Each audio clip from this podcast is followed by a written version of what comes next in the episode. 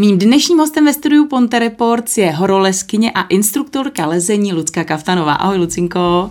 Ahoj Marketko. Říká se, že nejhezčí pohled na svět je z koně, ze hřbetu koně. Motorkáři to mají úplně hmm. jinak. Jak to máte vy horolezci?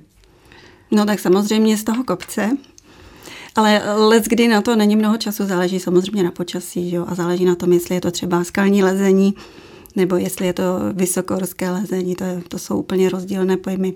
No. A z překličky určitě takový výhled nebude, že jo. A jaký pro tebe byl zatím právě ten top pohled? Z jaké hory nebo z jakého vrcholu? To taky takhle nedokážu říct, protože mě natchne i třeba to, když vylezu nějakou 20-metrovou skalní cestu a jenom se rozhlédnu nahoře, nebo když chci slaňovat, tak se podívám, samozřejmě než to lano přetáhnu, že, tak se rozhlížím, podívám a mě udělá radost to, že jsem zase nahoře. Ale není to tak, jako že bych úplně si řekla, tohle byl ten nejkrásnější výhled. Jasně, mám ráda dolomity, jo, to je prostě jaká moje srdeční záležitost, tam se ráda vracím. Takže ale máš čas, když tedy vylezeš nahoru a to počasí je takový, jaký má být, tak jako máš čas se tam porozhlídnout, zastavit, pokochat se. Jo, to dělám ráda. Co se ti děje v hlavě, když lezeš tedy? A teď nemyslím ty stěny jako klasický, mm-hmm. tady ty umělý, ale opravdu, když lezeš nějaký ty vrcholy, když je zdoláváš. No, ono je to třeba rozdíl oproti uh, jiným sportům, kdy člověk třeba se má čas nad něčem přemýšlet. A ty to znáš z běhání. Jo, když člověk běhá, tak se mu promítá vlastně, co by měl dělat jo, v tu chvíli, protože on běží, tak mu ty myšlenky eh, lítají, jo, takže přemýšlí, aha, ještě, ještě udělám tohle a nesmím zapomenout na tamhleto. A to vlezení, to funguje trošku jinak. Tam prostě se člověk soustředí opravdu jenom na tu svoji aktivitu, na tu konkrétní skálu, na ten konkrétní pohyb nebo chyt, nebo případně stup a nic jiného nezajímá. No. A ve chvíli, kdy jako přemýšlí člověk nad spousty jinými věcmi, tak je něco špatně. A hlavně může udělat chybu, že jo, a to může být docela někdy i fatální tedy. To určitě tak nervozita by neměla být ani v tomhle sportu. Jak dlouho lezeš? Kdy jsi začala s lezením? No včera jsem právě tak koukala. Čekala si tu otázku ode mě. Aha, vzpomněla jsem si, že Adam Ondra jednou zmínil datum, že začal nějak v roce 1999, tak Ono to bude znít divně, protože je podstatně mladší, ale my jsme začínali zhruba ve stejné době. On k tomu přišel jako dítě, že jo, dítě vlastně lezeckých rodičů, kdežto já jsem neměla žádné uh, lezecké základy jako bez rodiny. Přišla jsem k tomu úplně jakoby náhodou a ještě k tomu mi bylo asi 23 let, jo. Takže jsi k tomu přišla v lez- k lezení až ve 23 letech. Ano, hrozně pozdě. Ono se hlavně říká, že, že, děti, že děti se nebojí. Takže vždycky je nejlepší, mm-hmm. když ty děti s tím začínají s čímkoliv. Ono pak, eh, čím je člověk starší, tak ten put sebezáchovy tam je čím dál tím větší. Takže ve 23 letech začít s lezením, eh, spousta lidí se třeba bojí líst. Takže ty jsi tam neměla nic takového a jak tě to vůbec napadlo, že budeš líst? Mm, krátkou nebo dlouhou verzi? No, jakou chceš, takovou nějakou vše vypovídající. Já jsem se dostala jednou úplně čistě náhodou na horolezeckou svatbu. A tam, jako, protože byla netradiční, že jo, sama o sobě, tak večerním programem byla mm, návštěva místních, ne zrovna veřejnosti přístupných jeskyních prostor, eh, se speleologem samozřejmě a já jsem měla asi tak minutu na to, bych si rozmyslela, jestli to chci zkusit nebo nechci. Ten den předtím jsem si koupila úplně nové bílé pumy. Takže eh, rozhodování bylo opravdu krátké, jednoduché, protože já jsem strašně, vždycky byla jakoby dobrodružný typ, ráda jsem i cestovala tak, takže jsem se strašně těšila.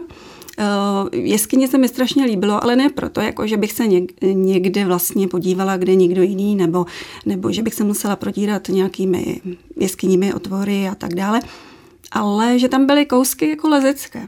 A to mě jako zaujalo. Jsem si říkala, ježiš, to by mě bavilo. No a druhý den jsem dostala nabídku uh, od našeho kamaráda Péti Reše, to je uh, velice výjimečný lezec. Leze opravdu velmi těžké cesty, je autorem spoustu cest a pořádá uh, lezecké závody, například na Petrohradu právě zrovna v boulderingu a je v současnosti i místo předsedou Českého horolezeckého svazu. A on mi říkal, nechci si to zkusit. Já jsem říkal, tak dobře, ale moc mi to nezjednodušil. Poslal mě rovnou do šestkové cesty, což není úplně jako nejlehčí. Já jsem to samozřejmě hodně odseděla a hodně odhoupala, ale něco, něco jsem tam ve mně zlomilo. Já jsem okamžitě věděla, že to chci dělat. A co je tam důležité? Je tam důležitá síla v rukou, v nohou? Co je důležité, když lezu? Tak hlavně chuť. Dobře, mám chuť, ale teď si vím, že opravdu moje prostě tělesná schránka, moje muskulatura absolutně není vycvičená, nemám sílu, nemám svaly, nic, tak ještě něco k tomu, nějaký ten fyzický předpoklad tam přece musí být. Tak to určitě jako síla, výbušnost, to je hrozně důležité, to teď vidíme u toho Adama Ondry, že, že prostě na tom se to opravdu celé staví. Uh, určitě vytrvalost to musí vlastně ten lézec trénovat. To jako samo o sobě nepřijde. Jsou na to různé pomůcky, že jo. Lesci používají taková mm, gumová kolečka, která vlastně jimi posilují jakoby v dlaní, že jo. To jsem taky hodně dělávala jako v době, kdy jsem lezla spíš na tu obtížnost. A musí to být tak jako na stejno, síla v nohou, síla v rukou, nebo co je důležitější? No tak každý lezec vám řekne, že leze si nohama. Dobrý, ale pak když tam vidíš ty převisy, tak mm. tam to, když nemáš sílu v rukou, tak to nedáš asi. A pořád řeknu, že se tam leze nohama. Já když mám nohy, když mi tam nohy visí. ono totiž záleží na tom, jak dá člověk, jak je postaví ty nohy. Protože dokážete si tam vytvořit takovou páku, která vám umožní uh, v tom převisu zůstat. Jo, takže opravdu ty nohy jsou tam velice důležitý, jak je člověk dá. Nesmí mít zase moc, moc daleko třeba od těch rukou. A jak je to třeba s výškou? Je výhoda, když ten lezec eh, má 185, 190 cm, má výhodu před tím, který má třeba jenom 170? tak znám lezce, který má 190 cm a, a pořizoval si na lezení ještě takzvané šáhlo, což znamená jakoby prodlužo, prodlužovací v podstatě expresku, kterou může dojištění cvaknout, když tam na ní nedosáhl. A je pravda, že já jsem vždycky si stěžovala při lezení, jako že jsem moc malá, protože já mám vlastně 160 cm a že tam nedošáhnu. Že? A vždycky jsem slýchávala o těch zkušenějších, že to není o té výšce. Že to, musím se to umět poskládat. A je, opravdu, je to pravda, já s tím souhlasím. O, dost často se mi podařilo, že do některých kroků jsem se vešla lépe než ti dlouzí. Mm-hmm. To je mhm. hlavně třeba výhoda u toho uh, boulderingu a podobně. Teď jedno velké téma lezečky, že jo. Mám nohu 40, tak jakou si vyberu uh, velikost lezeček? Protože já vím, že oni musí být menší, tak kolik mm. jsou menší? No až o dvě čísla, no. Hlavně ty prsty potom, když takhle lezeš několik let, tak je musíš mít úplně zdeformovaný. Mm. Dochází k deformacím prstů. No, je to v podstatě jako baletka. Takže jo, máte tam vlastně jakoby skroucené prsty v těch lezečkách, ale ono je to strašně důležité. A k čemu, teď jsem to, no, a k čemu je to důležité? Proč je to důležitý? No, protože potřebujete se uh, zapřít třeba na jednom velič, velice maličkém stupu a potřebujete, aby třeba vám držela noha na tření, takže tady z těch důvodů. Už jsi zmiňovala ten boulder. Tak co dělám jinak, když lezu tedy na laně normálně na stěnu a co dělám jinak, když dělám ten bouldering? Tak bouldering jako vychází z toho názvu, že to je takový lezení po kamenech. Že? To znamená, nejsou to tak vysoké uh, skalní cesty, jsou nižšího charakteru, um, nejsou odjištěné, to je zapotřebí říct. Ale aby se člověk nezranil, tak pod tím boulderem používáme takzvané boulder matky. Jo, takže každý lezec si vlastně nese do lesa na zádech takovou matraci, někdy i víc matrací. A je dobré mít samozřejmě při tom lezení i nějakého spolulezce, který, který vám jakoby kryje záda, jo, kdyby náhodou docházelo k pádu. No. Ale co se třeba týče té techniky, toho lezení jako takového, hmm. ty třeba když jako instruktorka, eh, tak dělá se tam něco při tom bouldru jinak, než když lezu tedy na stěnu? No tak asi podstatou je, že ten bouldering je hlavně o obtížnosti lezení. Tam se lezou neskutečně těžké kroky, ale třeba v řadě za sebou jich je několik. Když to třeba, když lezete ve skalách těžkou lezeckou cestu, tak uh, samozřejmě jsou tam těžké lezecké kroky, ale nejsou třeba tak nahuštěné. Jo, někdy jsou prostě, je tam jedno boldrovací místo, jakoby jedno těžší a pak už zase třeba ta cesta může být jakoby místy i lehčí. Uh, tvoje nějaké oblíbené místo tady, tady u nás třeba na severu Čech? Mám jich několik. No, tak... o, tak eh, vždycky je to spjato s určitou jakoby životní etapou, takže jeden čas jsem um, byla vlastně několikrát týdně na Bořně. Hmm. Ale nejradši jsem tam jezdila v týdnu, když tam nikdo nebyl. Z jaký strany se tam leze na tu Bořeň? Um, normálně od eh, čtyřproudé silnice, jakoby z Bíliny do mostu, tak tam je turistická chata, tam se zaparkuje a to může vím, si ale jít... myslím, jako kde přímo pak lezeš, jako jestli... Jo, takhle. No tak nejvíc eh, lezeckých cest je na jihu. A potom samozřejmě se dá lézt i na severu a tam jsou jedny z nejdelších cest, třeba 150-metrová dvojspára a podobně. A eh, když bys třeba pro začátečníky nějakou cestu doporučila nebo nějakou, nějaký vrchol doporučila tady u nás? No, tak... Eh, Protože tak to my už víme, ty už jsi taková kovaná, tak ty už si nebudeš asi vybírat žádné jednoduché vrcholy, ale pro začátečníky... Tak ono se dá v podstatě lézt kdykoliv. Ono to není úplně důležité, jako který kopec to bude, protože skoro na každém kopci tady jsou nějaké lezecké cesty. I třeba na uh, želenickém špičáku.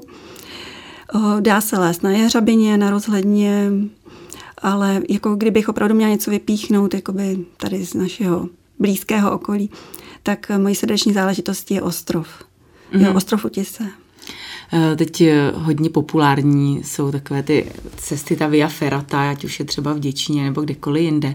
Eh, jak, jak ty se koukáš tady na ty feraty? No. Protože spousta lidí má řek, jo, nikdy ne, klasicky nikdy nelezla, byla na feratě a teď o sobě mluví jako o těch lescích, jakože hmm. jsem horolezec a tak já jako taky moc nerozlišuju, jestli lezec je v, jakoby leze v feratu, nebo jestli je to vysokohorský terén, jakoby, že v podstatě víc toho nachodí, než naleze, nebo jestli je to skalní lezec. Já si myslím, že to není, jakoby, horolezec není jenom tím, že leze prostě na laně po skále. Jako jsou různé disciplíny, mm. jsou, tak jsou různé i formy jakoby toho přírodního lezení. Takže já bych to úplně nerozlišovala. Ale já jsem docela jako kritik a jsem tím docela jako známá, eh, jakoby eh, toho českého feratového lezení. No. Já mám pocit prostě, že to patří do těch velkých hor. Jo, takže nesouhlasíš s tím, že tady uděláme takovouhle nějakou via feratu ve městech a, ne, a co, co tě na tom vadí? Tak já jsem především metodik. Jo, takže já prostě vidím okamžitě riziko.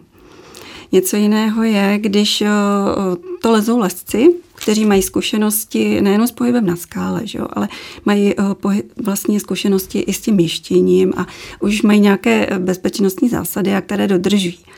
A potom, když tomu přijde prostě like, který v životě na laně třeba nelezl a myslí si, že prostě s ferátou to bude brnkačka, tak bývá tam právě dost často nějaká zranění.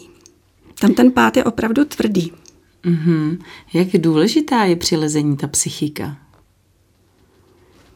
Já mám totiž no, kamarádku, já mám kamarádku a ona není úplně takový lezec jako si ty, ale takový příležitostný. A, uh, ale není to tedy žádný začátečník, už taky ale co se vylezla, vyprávěla mi, že nedávno byli v rakouských Alpách a nikdy se jí to teda nestalo, až teď, že byla někdy v půl, někde v půlce, prostě lezla někde v půlce a najednou úplně totální zásek a nemohla ani nahoru, ani dolů. Mm. Prostě byla najednou úplně paralizovaná a normálně pro ní museli jako líst, museli jí pomoct. A říká, já jsem fakt nemohla. Teď mě tam jako teď tam uklidňovali, ona, já jsem furt, a říká, a nešlo to, fakt to nešlo. Stalo se ti někdy něco takového a čím to je? No většinou je to tím, že člověk třeba ještě nějakou uh, další dobu neleze, začíná s tím a není zvyklý. Moje maminka vždycky říkala, jak ty můžeš lézt, ty jsi se jako dítě bála výšek, jo. Tak já opravdu, jako mě to nedělá problém, já se podívám dolů a nic mi to nedělá, jsem ale zvyklá. To je hmm. jako potřeba říct. O, jednou jsme byli s kamarádem Atomem, Tomášem Stránským z Chomtovského oddílu. O, byli jsme v jižní stěně Dechsteinu a lezli jsme tam prostě více délkovou cestu, Steinerweg a Během celého dne několikrát lítal vrtulník. Ona totiž hned naproti této jižní stěně byla v té době nejtěžší ferata Johan. Jo. A tam samozřejmě um, mladí muži brali sebou své přítelkyně, aby si zalezli na této feratě a ona začíná poměrně dost dramaticky, asi nějakých 100-150 metrů po kremlích. A ne každý uh, tohle to psychicky dá. Hmm. Jo, a hlavně tam je zástup lidí, který jde za sebou a teď vy vlastně nesmíte ani zdržovat. Takže jsme viděli a byli jsme svědky toho, jak několikrát denně prostě tam opravdu ty vrtulníky snášely ty přítelky dolů z té feraty, no, tak uh, také jsem to zažila. Zažila jsem to jednou v životě, bylo to úplně na začátku, když jsem začínala, nebyla jsem zvyklá. Uh, vylezla jsem v Ostrově zrovna na Pískovcovou věž a Pískovce jsou známé tím, že tam většinou to poslední jištění není až nahoře, mm-hmm. ale bývá pod vrcholem. A bývá někdy metr, někdy i více. A teď ten člověk vyleze na ten vrchol, to znamená, že si nadleze poslední jištění. A potom, když chce dolů, tak samozřejmě musí zase se pomalu uh, jakoby slést do toho posledního jištění, do toho slaňáku. Tak to není vůbec příjemné. A je to hlavně o tom, že je člověk zvyklý nebo že už, že už ví, jak na to. No. Tak tam jsem se zasekla, řekla jsem, že dolů nepůjdu. a samozřejmě jsem šla. Zvládla tak je to o tom, to. že člověk se sebou asi nějak pracuje. Hmm. Tak ty už to tady tak jako nakousla, že ona je jedna věc vylíst nahoru, a pak jako je druhá věc slíst dolů. Mm-hmm. Tak teď teda už nám třeba vysvětla to, že ten metr někde na tady těch pískovcových, ale v čem je to třeba, protože že ty, těch horolezci, když zdolají ten vrchol, tak nemají zdaleka vyhráno. V čem je těžký tedy uh, slíst z toho vrcholu? Možná nepodcenit terén, neudělat chybu. Jako dost často ty sestupové cesty nejsou tak těžké. Tam jde opravdu jenom o to neudělat chybu, a nezřítit se třeba od někud, že jak se říká, my tomu říkáme nezrakvit se. Jak, jak vysoko jsi byla nejvíc? Um, to záleží na tom zase, jakým způsobem. Jo. Jestli jako vysokohorsky, feratově nebo lezecky, lezecky na Dachsteinu. To má kolik? Asi 2997 metrů nad mořem, jestli se dobře pamatuju. Tak to už, je, to už je tedy jako docela, to už je docela dost. Máš třeba nějaký vrchol, který by si chtěla zdolat? Ještě tak já můžu prozradit, že ty jsi sem dneska přišla o berlích. Tak ono už, ono už taky, nechci říct, jako v našem věku to zdraví, ale už tak je to opotřebovaný, ty klouby už jsou opotřebované. Uh, tak máš ještě nějaký vrchol, který by si chtěla zdolat? Jako konkrétní vrchol ne. Nemáš konkrétní, třeba, ne, že bys já... si vylezla na K2, nemáš takovýhle cíle ne, ne, úplně. Ne. Já roz, pro mě není důležitý, jak je který vrchol vysoký. To jako úplně pro mě není měřítko, ale chápu, že pro laickou veřejnost samozřejmě ten doleze osmitisícovky, tak to je horolezec. jako chápu to, že to takhle vlastně laická veřejnost vidí, ale my to vnímáme trošku jinak. A pro mě třeba, na co se hrozně těším, až zase teda nebudu mít berle a budu moc někam vyjet, tak určitě do německé jury nalezení, tam se hrozně moc těším. Těším se i, že třeba zase vyjedeme do ostrova na lezení. A pak se těším strašně do Dolomit, protože to je opravdu moje srdeční záležitost a ráda tam jezdím lézt. Eh, říkali jsme, že jsi instruktorka lezení, tak co učíš jako první své svěřence? Když tam takhle stojí pod tou stěnou někde, nebo to je jedno, jestli pod stěnou nebo u boldru, tak co je učíš? No tak určitě hlavně tu bezpečnost. To je důležité aby nestáli pod stěnou, když někdo leze, aby prostě byli opravdu opatrní, aby se učili eh, nejenom to, že oni mají být opatrní sami na sebe, ale mají dávat pozor i na toho druhého. Eh, samozřejmě to musíme ještě zmínit, koukáš určitě na olympiádu. Hmm. Včera tedy Adam Ondra, zítra se, eh, dostal se do finále. S tím ale čím si to vysvětluje, že bylo to samozřejmě jako strašně náročné, ale on tam šel opravdu, kromě tedy té rychlosti, o které se ví, že on není zrovna úplně ten nej, nemá to ani rád tu disciplínu hmm. na tu rychlost, ale potom už tam byl opravdu jako ten favorit víceméně ať tedy ten boulder, tak pak hlavně tedy v té poslední třetí disciplíně a všichni jsme se modlili za něj, aby nakonec vůbec postoupil do toho finále. V čem si myslíš, že co, co tam bylo špatně? Tak já jsem četla s ním rozhovor po závodech, takže vím, že to bylo z nervozity Byl fakt nervózní. Mm, on se totiž bál, protože třeba v Innsbrucku, jak se to tam zmiňovalo, tam došlo podklouznutí, že jo, bál se, aby eh, tím se neohrozil v tom pořadí, protože taky věděl, že postupuje osm lesců. Ano, asi pak ten tlak opravdu, to tam neustále slyšíme na, na, ty, na té olympiádě, že ten tlak je tam vyvíjen hodně na ty, právě na ty favority, tak ona tak nějak jako něco obhajovat nebo dokazovat, že opravdu jsem tak dobrý, protože on je tří, trojnásobný mistr ano. světa. No a musím zmínit, že několikrát tam ti komentátoři mluvili o tom, že je to úplně jiné, když tedy leze venku na těch přírodních eh, stěnách a skalách a potom na těch umělých. Je to opravdu takový rozdíl? No, to je nebe a dudy.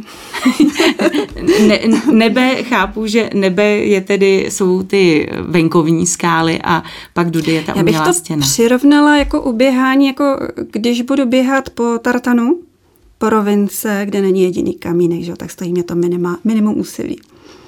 A když budu běhat v terénu, kde jsou kopičky a mám nerovnosti, tak takhle nějak bych jako by asi přirovnala. S tím tedy, ale že teda ty nerovnosti, ten terén jsou ty skály. Mm-hmm. No ale to je vždycky přeci právě složitější, že jo? Já když mám natrénováno z toho přírodního terénu, kde běháš právě ty kopečky mm-hmm. a jsou tam ty šutry a teď je to těžší a ty pak vyběhneš najednou na ten tartan, že jo? Tak vždycky den, ten výkon je lepší, ano. běžíš rychleji. Tak proč on tedy tam jako ten výkon na té umělé lezecké stěně nedá jako lepší? Já si myslím, že on jako má spoustu krásných jako výkonů na umělé scéně. Já jako, jako nevidím tohle v tomhle problém, ale on uh, určitě byl ovlivněný hodně tím, že se strašně bál, aby to vyšlo.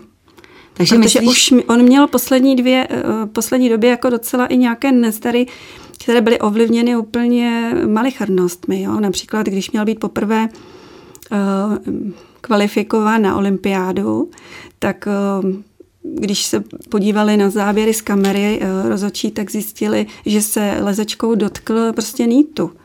A eh, samozřejmě trenér řekl, ano, dotkl se nítu, ale nepoužil ho při tom výstupu. Mm-hmm. A oni ho za tohle to diskvalifikovali a tím pádem ta nominace neprošla. A on věděl, že vlastně ho čeká půl roku bez venkovního lezení a další znova tréninky, aby mohl se nominovat na těch dalších závodech. Takže a, a tam se bál samozřejmě, aby to taky vyšlo. Takže já si myslím, že tohle hraje velkou roli a že se zbytečně držel na každém tom chytu o nějakou tu malinkatou setinku Dlouhá toho díl. síly. Tak, hmm. přesně tak. A ta cesta je dost dlouhá.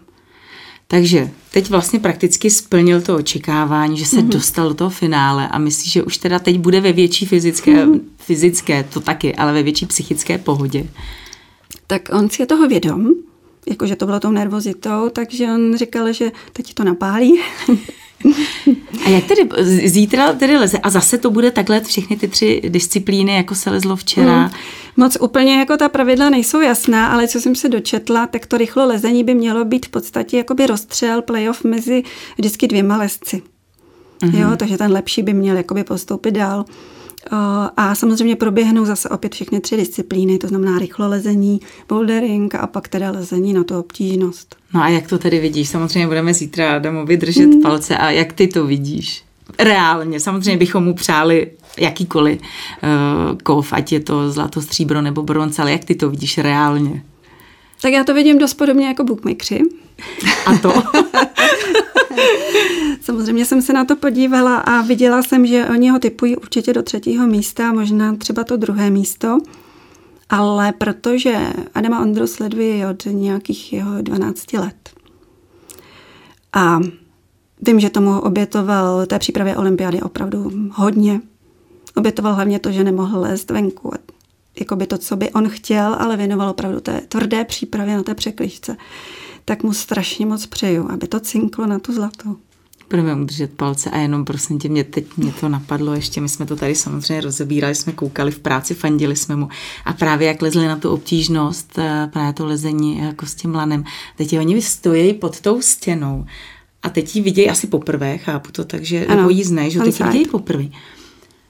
A teď oni teď jako vidějí tam ty, ty různé překážky, že? a teď si dělají tak ano. se to dá takhle jako, mm-hmm. že, a zapamatuju si to, co mě čeká třeba ve 20 metrech? Tak když si tam stoupneš ty, tak si to nezapamatuješ, to je jasné. To je totiž o tom, že má, oni mají tu zkušenost a oni to pořád trénují. Jo, takže tam už potom pro ně je velice jednoduchý ty o, kroky si zapamatovat. Protože moc dobře vědí, že když jsou postavené ty chyty takhle a takhle a když jsou takhle a takhle nasměrované, jaký pohyb ho čeká nohou, případně rukou. Takže všechno se dá naučit. Mm-hmm. I třeba v horách, když člověk jako jde do více délkového lezení, tak třeba konkrétně na tom Daštajnu, tam, tam jsem se prostě naučila, jak jdou ty délky za sebou jo, protože jich bylo asi 23, takže tam opravdu se musela vědět, teď přijde tohle, teď přijde tamhle to, tam není čas vytahovat papír a podívat se, co zrovna přijde za situaci. No, když jsi tady mluvila o tom papíru, tak eh, jsou taky, jako, že třeba k tomu dostaneš nějaký plán, když chceš líst někde nějaké složitější uh, stěny, tak máš plánek přesně s tím, jak jsou tam nějak ty skoby třeba daný rozmístěný? Bavíme se o umělé stěně nebo o skalách? O, o skalách.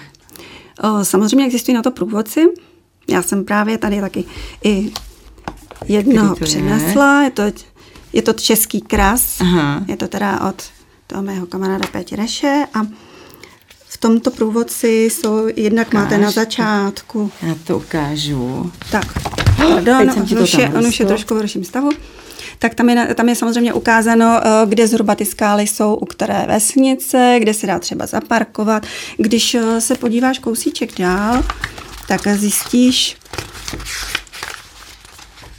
tady třeba, jo. tak, tak tady je popis jakoby té dané konkrétní skály, její název, o, její obtížnost, jak je asi zhruba dlouhá, někdy tam bývá i třeba komentář, jak je to odištěno. A když takhle ještě otočíme toho průvodce, mm-hmm. tak tady vidíme celou tu skálu jakoby schéma a tam ty cesty jsou jednotlivé, za sebou rozkreslené, popsané a křížkem samozřejmě to jištění. Luci, já ti moc děkuju za to, že jsi nás takhle uvedla do té problematiky. Já bych nemluvila o problematice, ale vůbec eh, do toho lezení. Zítra budeme držet Adamovi palce. Já doufám, že se na tebe vzpomeneme, na to, jak jsem mu tedy předpověděla, jak jsme mu přáli tu zlatou. Díky moc za to, co děláš. Přeji ti hodně zdraví hlavně a hodně štěstí. Já děkuji za pozvání. Mým dnešním hostem ve studiu Ponte Reports byla Lucka Kaftanová.